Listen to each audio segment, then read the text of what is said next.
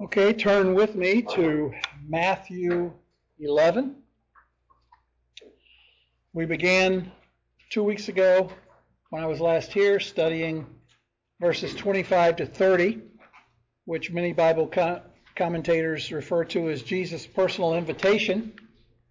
And uh, I'll review some and then we will continue and finish this up and probably move on a little bit into the next section today. Uh, you know, 1 Timothy 1.15 says Jesus came into the world to save sinners. And that was his purpose. And he came to the earth to save them from God's wrath, his judgment, from sin, from hell. And Jesus expressed his purpose for the incarnation when he said, For the Son of Man has come to seek and to save the lost.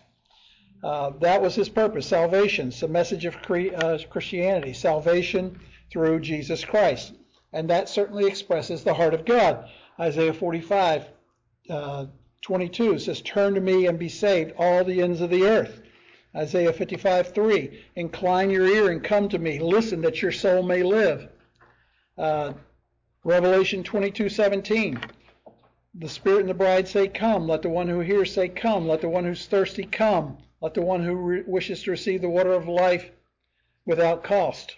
So from the Old Testament all the way through to Revelation, God is in the business of inviting people to come for salvation. And we find that was the character of Jesus himself. Uh, John 6:35, he says, "I'm the bread of life. He who comes to me will never hunger. He'll, he who believes in me will never thirst." John 7, 37, 38, uh, he says, If anyone's thirsty, let him come to me and drink. If he believes in me, he who believes in me, as the scripture said, from his innermost beings will flow rivers of living water. John 8:12, he says, I'm the light of the world. He who follows me will never walk in darkness, will have the light of life. Chapter 11, he says, I'm the resurrection and the life. He who believes in me will live even if he dies, and everyone who lives and believes in me will never die. Those are all beautiful invitations. Uh, I don't know that you're going to find a more beautiful one than the one that we're at here, though, in chapter 11. And here in this invitation, Jesus begins, as we saw before, with a prayer of praise to God for how he has sovereignly granted understanding of his truth to infants and to his son. So look at verse 25, 26. He says, At that time Jesus said, I praise you, Father, Lord of heaven and earth, that you've hidden these things from the wise and intelligent and revealed them to infants. Yes, Father, for this way was well pleasing in your sight. He knows that at this point, he knows that the nation has turned its back on him. He knows that it's willfully denying its Messiah, but he still offers a personal invitation to those who are bearing heavy burdens and seeking rest. And so he calls them to come to him for that rest. And it's as if he says, even if the whole nation turns their back on me, my arms are still extended to those who are weary and heavy laden. You can still come. Uh, see, the early days of his popularity had passed, uh, and opposition has formed.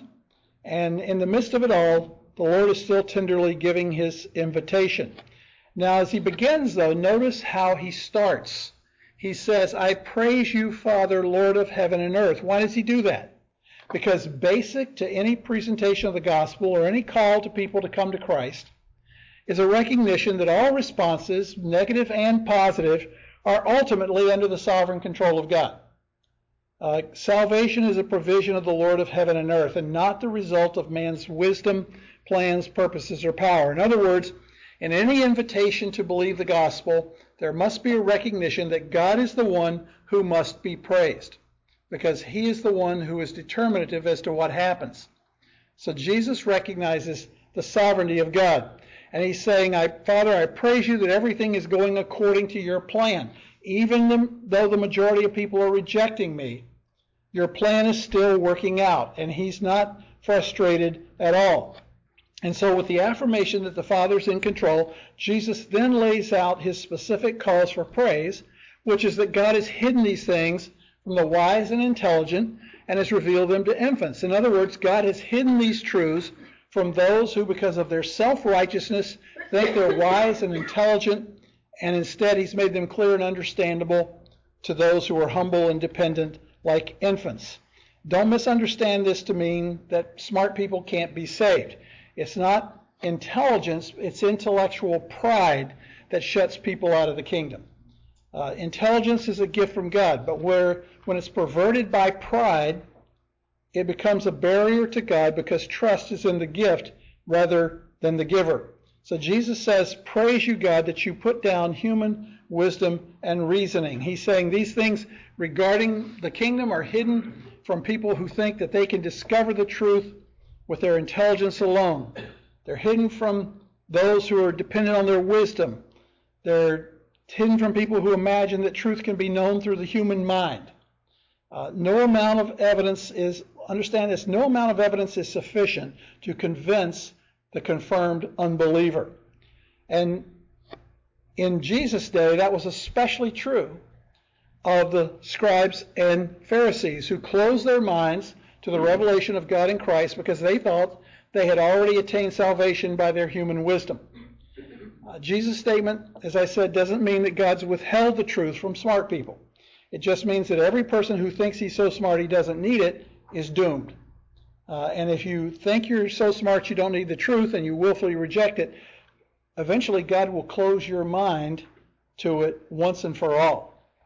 Uh, so Jesus is referring to this wisdom and intelligence that's corrupted and perverted by pride. And he thanks the Father that intellectual power is not necessary for salvation. If you could get saved by your intellect, it wouldn't be to the glory of God, would it? Uh, it would be to your glory. God's not Jesus is not condemning wisdom and intelligence. If you're intelligent, God made you that way. Rather, He's condemning intellectual pride, and He's also saying you don't have to be intelligent to get saved. Uh, so, summing it up, uh, said it several times intelligence is not the issue, intellectual pride is the issue. And the people had rejected Jesus in the face of all the evidence that he was the Messiah because they were too proud, too self seeking, too egotistical, too busy justifying themselves by their own self achievement.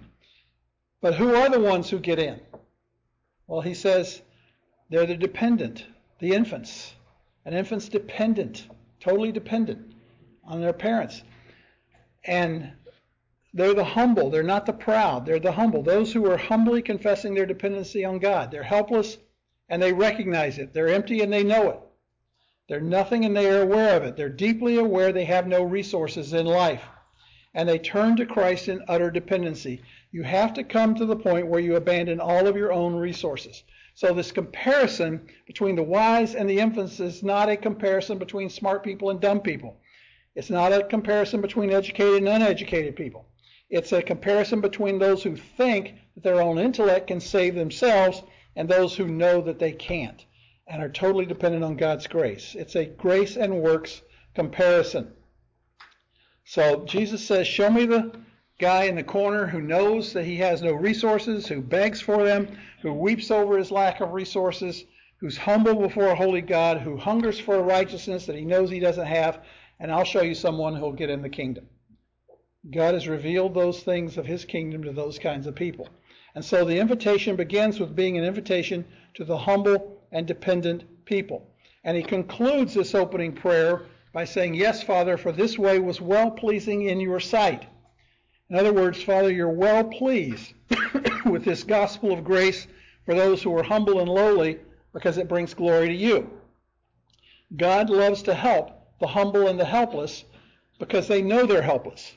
He's pleased when they come to him because that honors his, uh, his grace and gives him glory.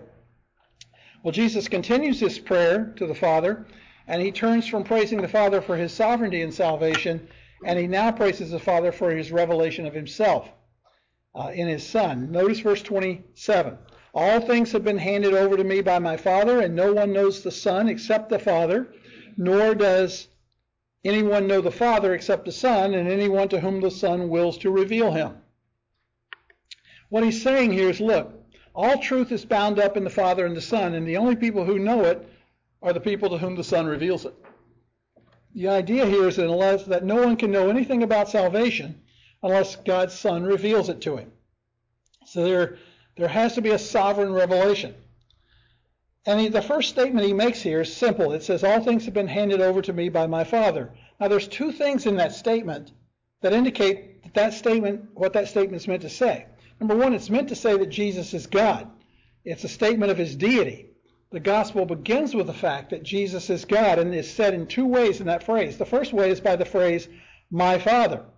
Uh, it brings us an intimacy, a, a new development in the uniqueness of Christ's relationship to God insofar as the Gospel of Matthew is concerned. Uh, the second one is the statement, All things have been handed over to me. At some point in the pre existent eternity, uh, the Father committed all authority, all sovereignty, all truth, and all power to the Son. Uh, Jesus summed it up in Matthew 28:18. All authority has been given to me in heaven and on earth. Everything pertaining to divine life was committed to Christ. Everything pertaining to the universe is under his sovereignty. He's saying, I have an intimate union with the Father. I possess all of the sovereignty which God possesses. So it's a statement of his deity. And he goes on to say, and no one knows the Son except the Father, nor does anyone know the Father except the Son. Now that's a very significant statement, because if the Son is God, then no one can truly know the Son but the Father, because only God can know God, and vice versa. If the Son knows God the Father, then the Son must be God, because only God can know God. Uh, you say, then all, what's it saying? It's saying that all of the knowledge of divine truth is bound up in the Trinity. No man with his limited finite, resources can ever perceive that knowledge. It's unavailable. So how do we get it? Notice the end of the verse 27. And anyone to whom the Son wills to reveal him.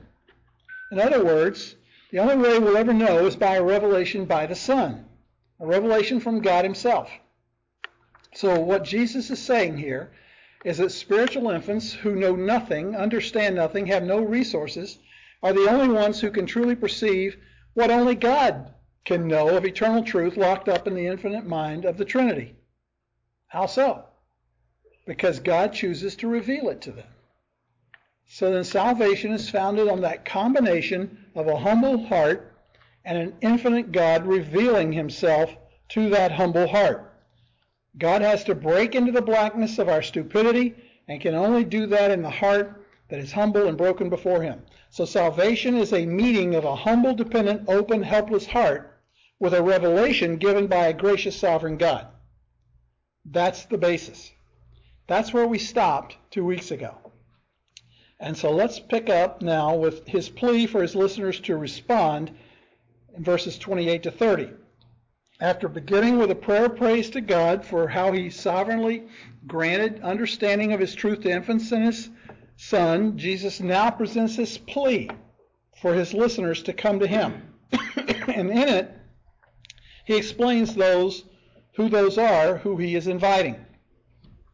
Let's begin with his call to faith in him. Notice the very beginning of verse 28. he says, Come to me. Just as man's part in salvation is to come humbly, it is also to come in faith. Now, because we all have finite minds, we cannot fully comprehend that divine grace and human faith are inseparable in salvation. God sovereignly provides salvation, which includes the fact that the person must commit himself to Jesus Christ. Jesus said, All that the Father gives me will come to me, and the one who comes to me I will certainly not cast out. So there's both the Father giving that person to the Son, as well as that person coming to Christ that are included.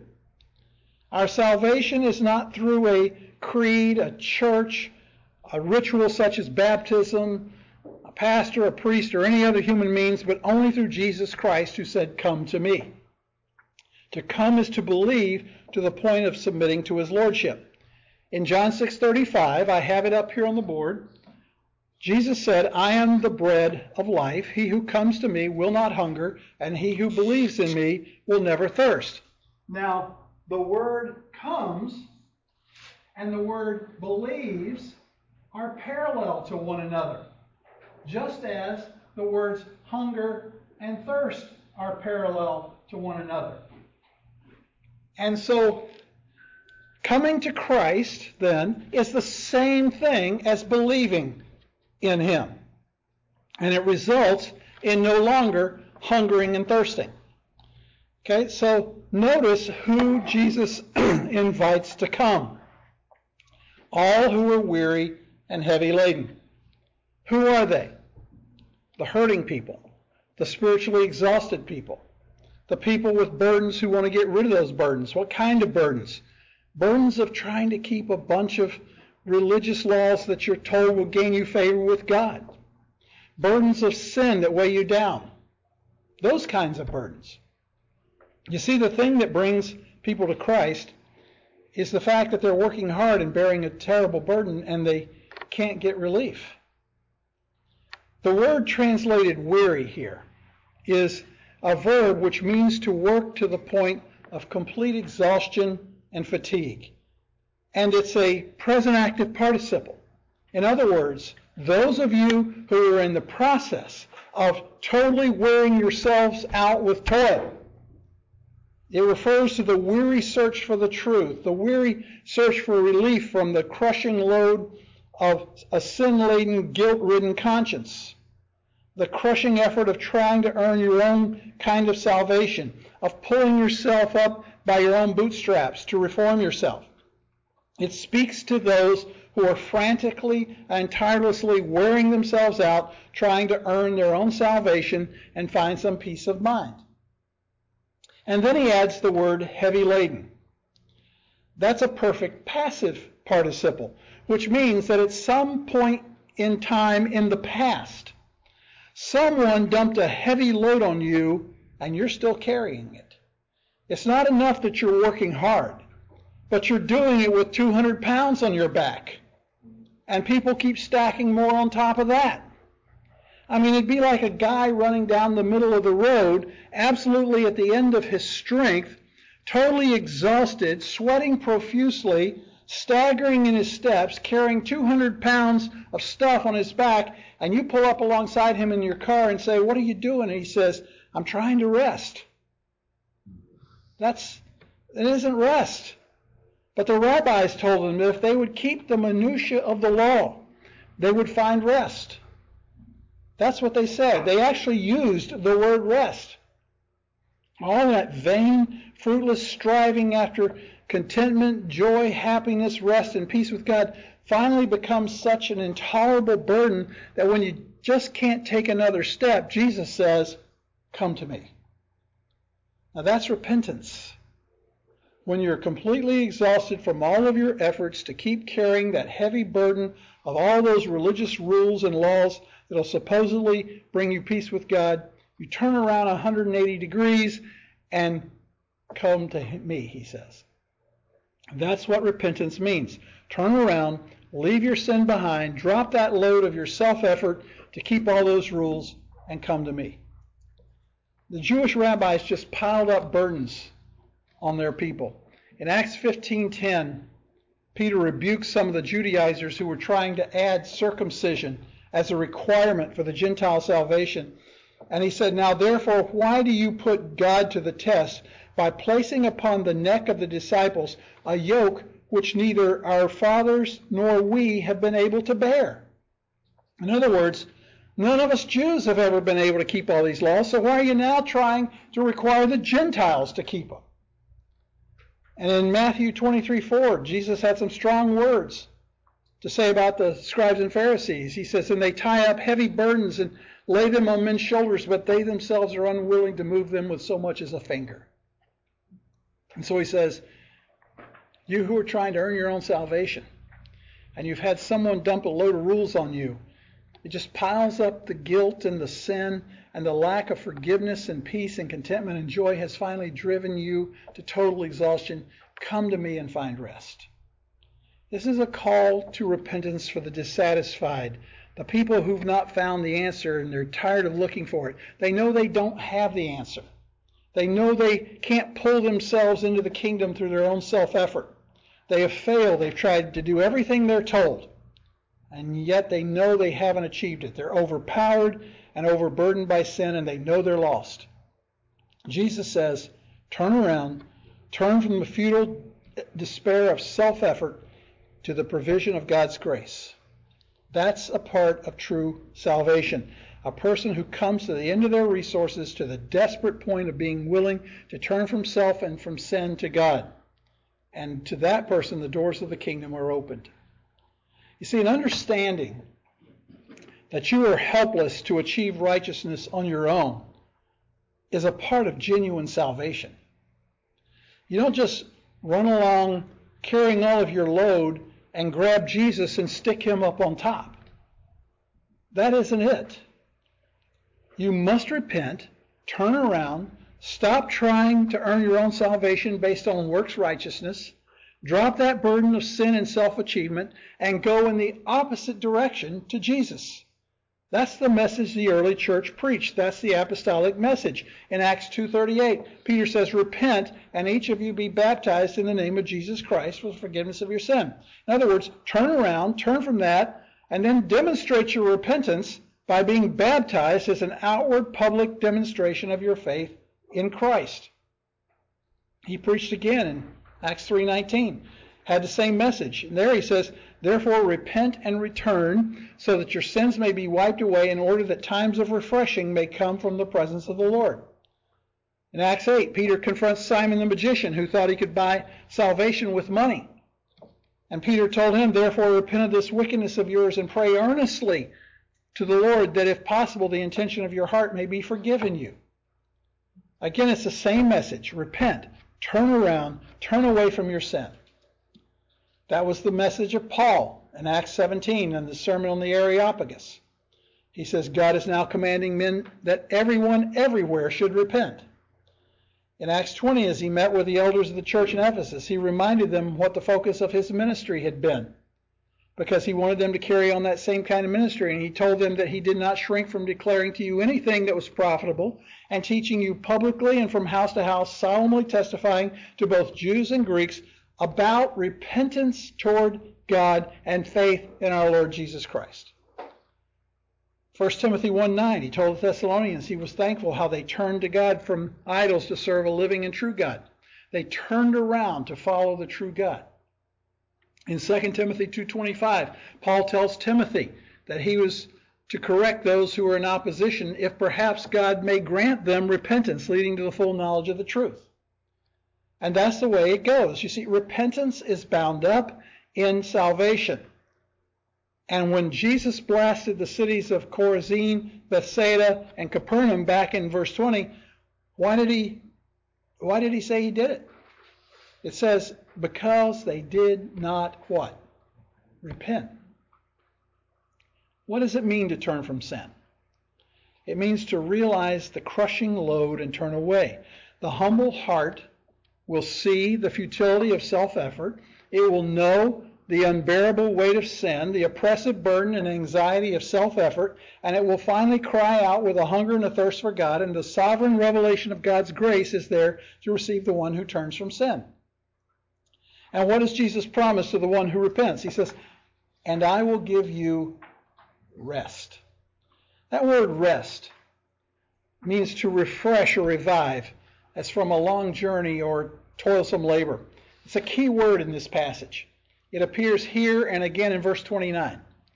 And in this context, it refers to salvation. Jesus is calling people to salvation. God's rest a, was a common Old Testament theme.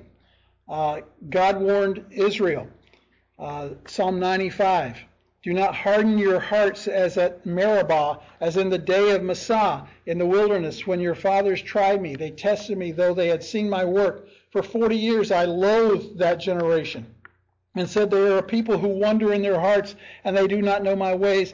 Therefore I swore in my anger, They shall never enter my rest. Then we come to the New Testament.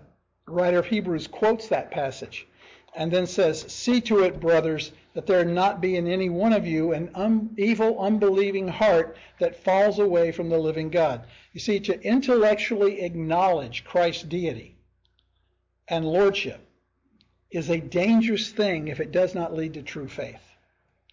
Because it gives the person a false confidence of belonging to Christ. Just as those Israelites who rebelled against Moses were denied entrance into the promised land because of unbelief, so too those who willfully refuse to trust Christ are denied entrance into God's kingdom rest of salvation for the same reason. Hebrews 3:19 through chapter 4 verse 3 says so we see that they are not able to enter because of unbelief. Therefore let us fear lest while a promise remains for entering his rest any one of you should have seemed to have fallen short of it. For indeed we have had good news proclaimed to us, just as they also, but the word that was heard did not profit those who were not united with faith among those who heard. For we who have believed enter that rest, just as he has said, As I swore my wrath, they shall not enter my rest. Now the dictionary gives us several definitions of rest that parallel the spiritual rest that God offers those who trust in Christ. First of all, the de- de- dictionary defines rest as cessation from action, motion, labor, or exertion. And in a similar way, to enter God's rest is to cease from all efforts of self effort to try to earn salvation. Secondly, rest is defined as freedom from that which wearies or disturbs. And again, we see the spiritual parallel of God giving his children freedom from the cares that weary them, from the burdens that weigh them down and rob them of peace and joy. And third, rest is defined as something upon which we can lean for support. Uh, so, too, God is our provider who gives us all that we need to support us in difficult times and situations. He's the one upon whom we can lean, even when there's no one else. So, when we receive Christ's offer of salvation, we're receiving an invitation to eternal rest. Not in the sense that we don't have to serve Him, but that we no longer have to be burdened by a load of sin or religious works that we don't have to that we do in order to try to achieve righteousness. We're free from all those kind of burdens. So then this is an invitation to salvation, an invitation to salvation rest, which includes both immediate, present tense salvation as well as its kingdom rest and its heavenly rest fulfillment. But there's a crucial step in this invitation, and it can be summed up by the word submission. Notice what Jesus says in verses 29 and 30. Take my yoke upon you and learn from me, for I am gentle and humble in heart, and you will find rest for your souls, for my yoke is easy and my burden is light. At the beginning of verse 29, Jesus says, Take my yoke upon you. What does that mean? That means there is a submission involved in salvation. There is a responsibility to submit to the lordship of Jesus Christ, and that is part and parcel of his invitation here. Salvation is taking on a yoke. There is responsibility involved. The term yoke was commonly used in the ancient world to refer to entering into submission to someone or something. That's why Peter used it in Acts, as I read earlier, about the yoke that the Pharisees had put on people that they couldn't bear. The yoke is that which causes submission. And what Jesus is saying is that you've come, if you've come to Him, you must come with a submissive heart. You must come to take on the yoke. See, a yoke is a wooden device made to fit over the shoulders and around the neck usually of two oxen. Sometimes there, there are yokes for one oxen, one ox, but most of the time it's for two oxen, in order to control them so that they work together while they plow a field or pull a cart or wagon. They were custom made, designed specifically for the animals on which they were to be used. They had to be because while the oxen had to be about the same size and strength in order for the yoke to work correctly, the farmer might want the animals to be closer together or further apart while plowing. So the width of the yoke would determine that. So the farmer would take the oxen to the carpenter who would measure them for the yoke and then custom design the yoke to fit that team of oxen. And because Jesus was a carpenter, it's very likely he made yokes in his carpenter shop in Nazareth, and so he knew a lot about yokes. As after the oxen were measured, the carpenter would carefully mark out the wood and then cut it and carve it. And when he was done with it, the oxen would be brought back in for a final fitting because it was important for the yoke to fit perfectly so it didn't chafe and harm the animals. And the purpose of the yoke was to hold the oxen in place so they would plow in the direction they were supposed to or pull the wagon in the direction they were driven. It controlled their movement and forced them to submit to their master. And thus that principle transferred over into Jewish thinking, so that a student who submitted himself to a rabbi for learning was said to be taking on the yoke of his teacher. In fact, in the Apocrypha, the book of Sirach records this statement Put your neck under the yoke and let your soul receive instruction. Uh, if you study the writings of various Jewish philosophers and rabbis, you find that they talk about the yoke of the Torah and the yoke of the law and the yoke of the commandments. So the Jews saw a yoke as typifying submission to instruction. And that's what Jesus is asking them to do. He's saying, Take my yoke upon you, submit to my instruction, my direction for your life. And then he adds this phrase, and learn from me. It's a yoke of submission to His lordship, His authority, His teaching, His instruction. It's a yoke that implies obedience. And I believe true salvation occurs when you turn from sin to Christ with a willingness to have Him take control of your life. Therefore, I don't believe that you can simply take Jesus as your Savior, but not as your Lord. That, that word learn there is a verb from which the noun is derived that we translate as disciple. Uh, Jesus is saying, Come be one of my disciples, be one of my learners. That involves acknowledging his lordship, being committed to those good works that we're created for in Ephesians 2:10. You say, but isn't salvation all of grace? Of course, it's all of grace. It's all of God's mercy. But in order for you to truly respond to his grace, there has to be a brokenness and humility in your heart which causes you to turn from your old life to Christ, and the legitimacy of your turning is indicated by your willingness to submit and obey. So, what is it like to be under the yoke of Christ? Well, all I can say from a physical perspective, is if I was a farmer in the Nazareth area in the time of Jesus and I needed a yoke made for my oxen, I think I'd want to go to the carpenter shop where Jesus made the yokes because I imagine he made the best ones. After all, he was God in flesh. He possessed all the creative abilities of God, and I'm sure his yokes were incredibly well made. And that's true in the spiritual dimension as well. He says his yoke is easy, his burden is light. Why? Because he's meek and lowly.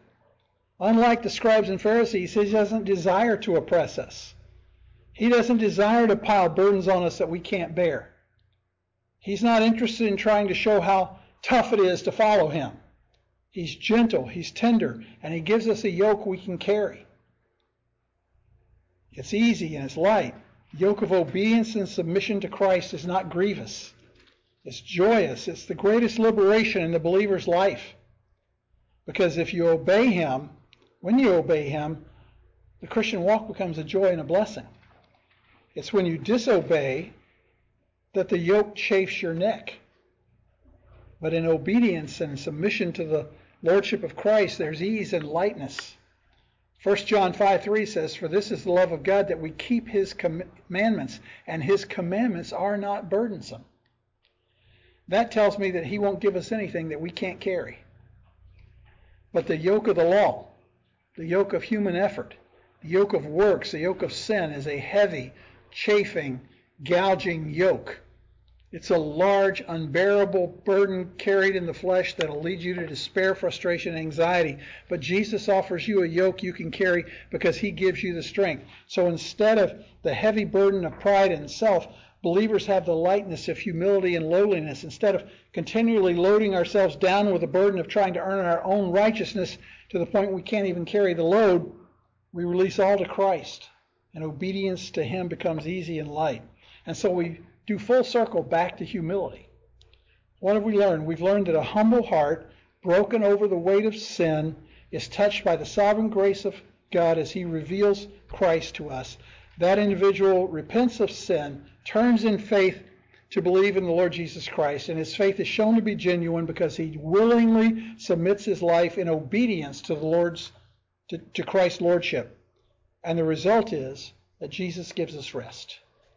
Submission to Jesus Christ brings the greatest liberation anyone can experience. In fact, it's the only true liberation we can experience. Because only through Christ are we free to become what God created us to be.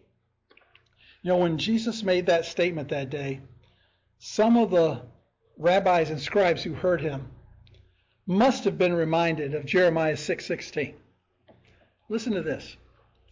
Thus says Yahweh, stand by the ways and, and see and ask for the ancient paths where the good way is and walk in it, and you will find rest for your souls. But they said, we will not walk in it. That's what was taking place right there. Yahweh in human flesh, Jesus Christ, says, Walk in my way, and you'll find rest for your souls. And they're saying, We will not walk in it. And so as we proceed into chapter 12, you'll see that the hatred of Jesus Christ grows and becomes a final commitment. Any questions or comments before we move into chapter 12? Yes. Jesus has warned us already about. Him. The people hate him. They're going to hate you. That runs counter to the, uh, you know, my yoke is easy. That is because, I'm assuming that's because his yoke is easy. It's the yoke that the world's going to place upon you. It's the result of your belief. Right. His yoke, what he requires is easy. His burden's light. That doesn't stop the world. They hated him. They hate us. It doesn't stop them. Yes. Was your reference to the Apocrypha of the Old Testament? Sirach. Yeah, in the Apocrypha. The Old Testament Apocrypha, not the New Testament. Yeah. Mm-hmm. Right. Okay. Yes. Work out your own salvation with fear and trembling versus the symbol of the yoke mm-hmm. and rest. Just that, that. Working out our own salvation. Yeah, that's what we are called. What seems like a paradox to us. We're called to to work out our salvation, meaning obey, do follow His law, His what He instructs us to do, oh, be obedient to to Him. But we're going to find in obeying Him that it's easy and not burdensome. But it doesn't mean we don't work at it. And that's hard sometimes.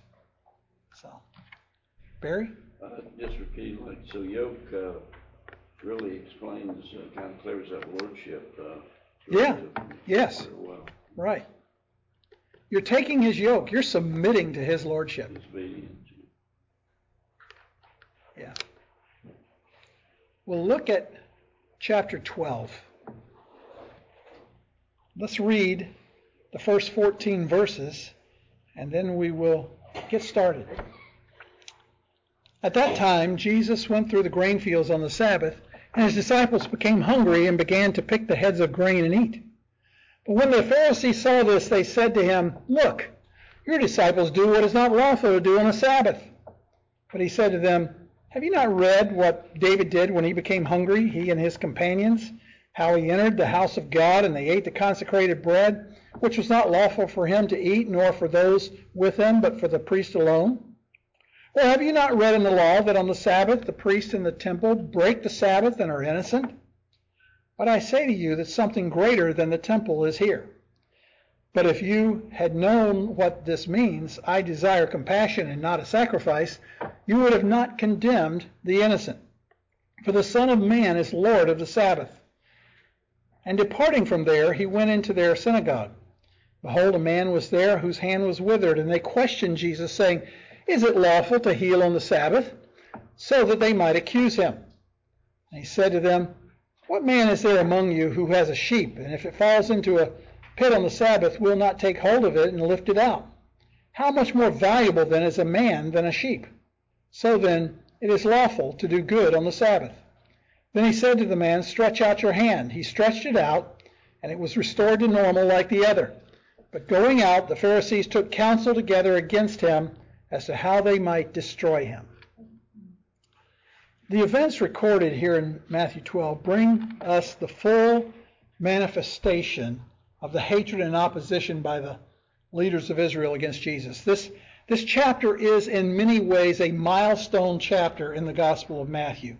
This chapter is a turning point. In verses 1 to 21, we see this mounting, growing unbelief of Israel crystallizing into conscious rejection of Jesus. And then in verses 22 to 50, you have the blasphemy that follows their rejection. And although it'll be a few weeks before we get there, when you come to, to chapter 13, Jesus begins to speak of an assembly of saints beyond the nation of Israel. He turns away from them to another people. And so this is a climatic chapter in Matthew's gospel. Uh, the king has been presented, the king has been rejected. And so in chapter 13, there's this turning to something new apart from the nation of Israel. The kingdom will press on without him, and that becomes the theme of chapter 13. But for now, we're looking at chapter 12, and we're going to see the rejection of Christ and the blasphemy of Christ. Now, as we've moved through the Gospel of Matthew, I think it's been apparent to all of us that this has been a growing thing. We knew all the way back at the very beginning when Jesus was born and Herod tried to destroy him that he would not be accepted. Uh, we saw in chapter 3 when his forerunner, John the Baptist, confronted the Pharisees and the Sadducees and called them a generation of vipers and warned them to flee from the wrath to come. We saw in chapter 5, verse 20, when the Lord confronted them and says, Unless your righteousness surpasses that of the scribes and the Pharisees, you'll not enter the kingdom of heaven. And then he proceeds in chapters 5, 6, and the first part of 7 to destroy their confidence in their religion. He attacked them, and in turn, they attacked him. And finally, in chapter 9, we begin to see the movement. They accused him of blasphemy in verse 3. In verse 11, they accused him of spending his time with tax collectors and sinners. Verse 34, they said he was demon possessed. And the more directly Jesus confronted the Jewish leaders with their internal sinfulness and their external emptiness, the more they hardened their antagonism toward him. Criticism and indifference grew into sharp rebuke and then furious rage. In fact, if you look down at verse 14 for a moment, uh, you see that they began to plot his murder uh, it says, But the Pharisees went out and conspired against him as to how they might destroy him. So this is a milestone chapter. The, the storm that ultimately leads to Calvary's cross is gathering on the horizon.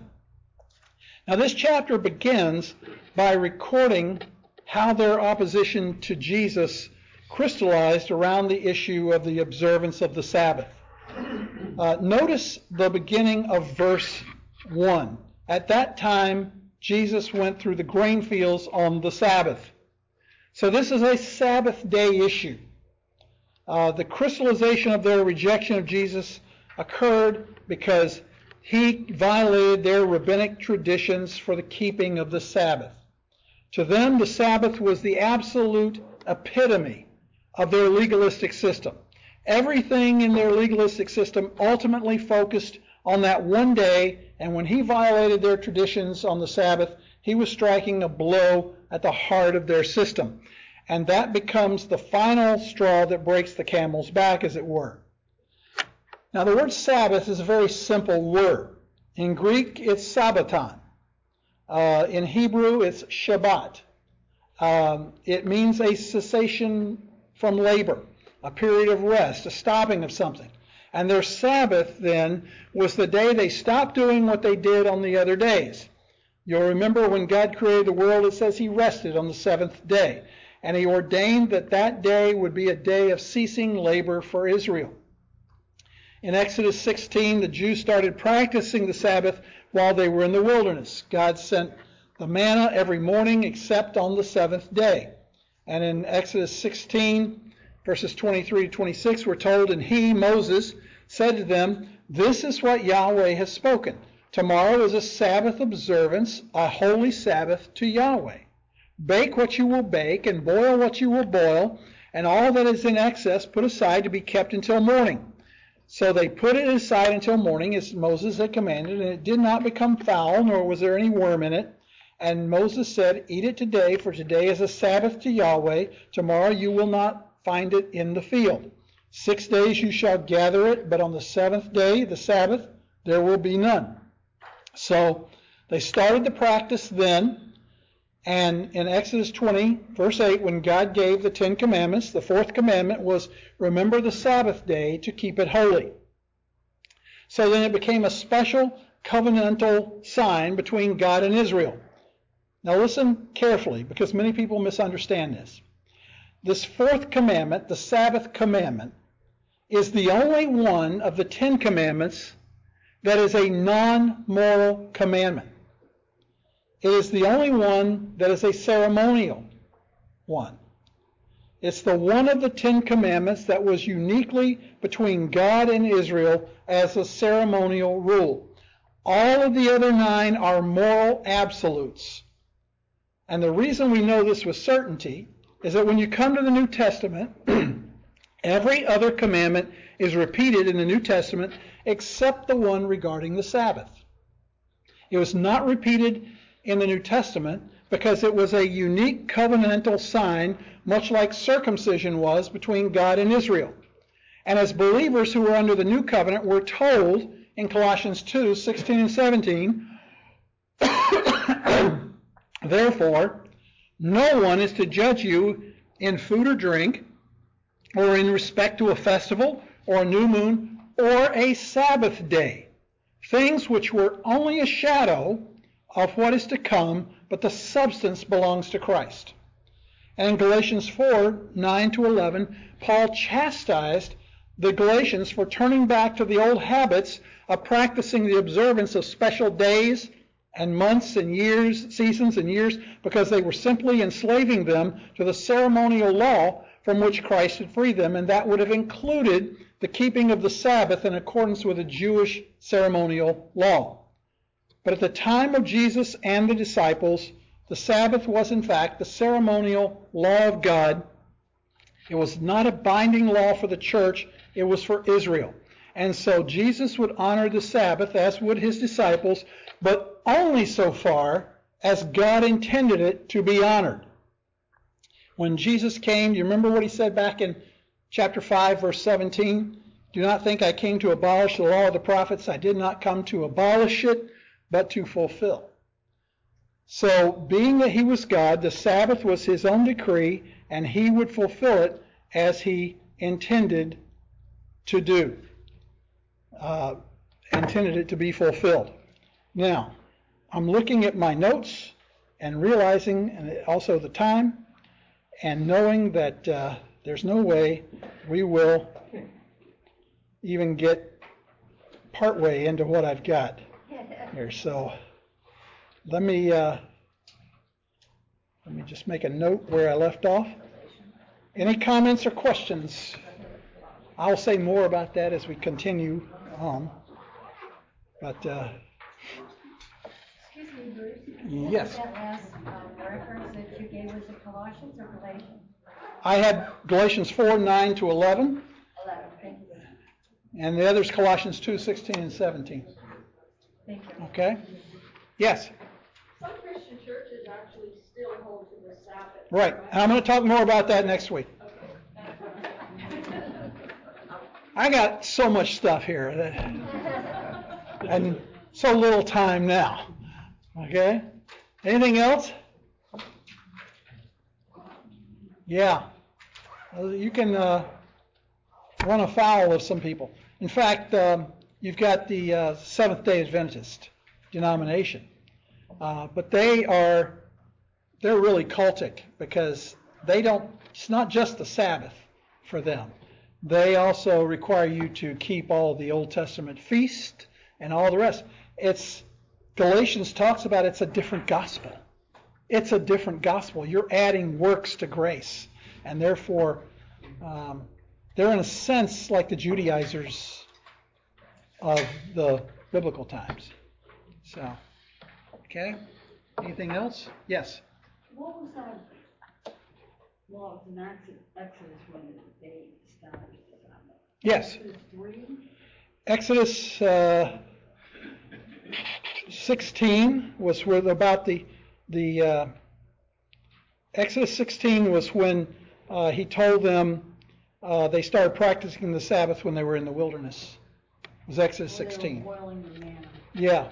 hmm They could collect twice as much on the sixth day, and then uh, uh, they had to because it, it wouldn't keep, except that was the only time it would keep.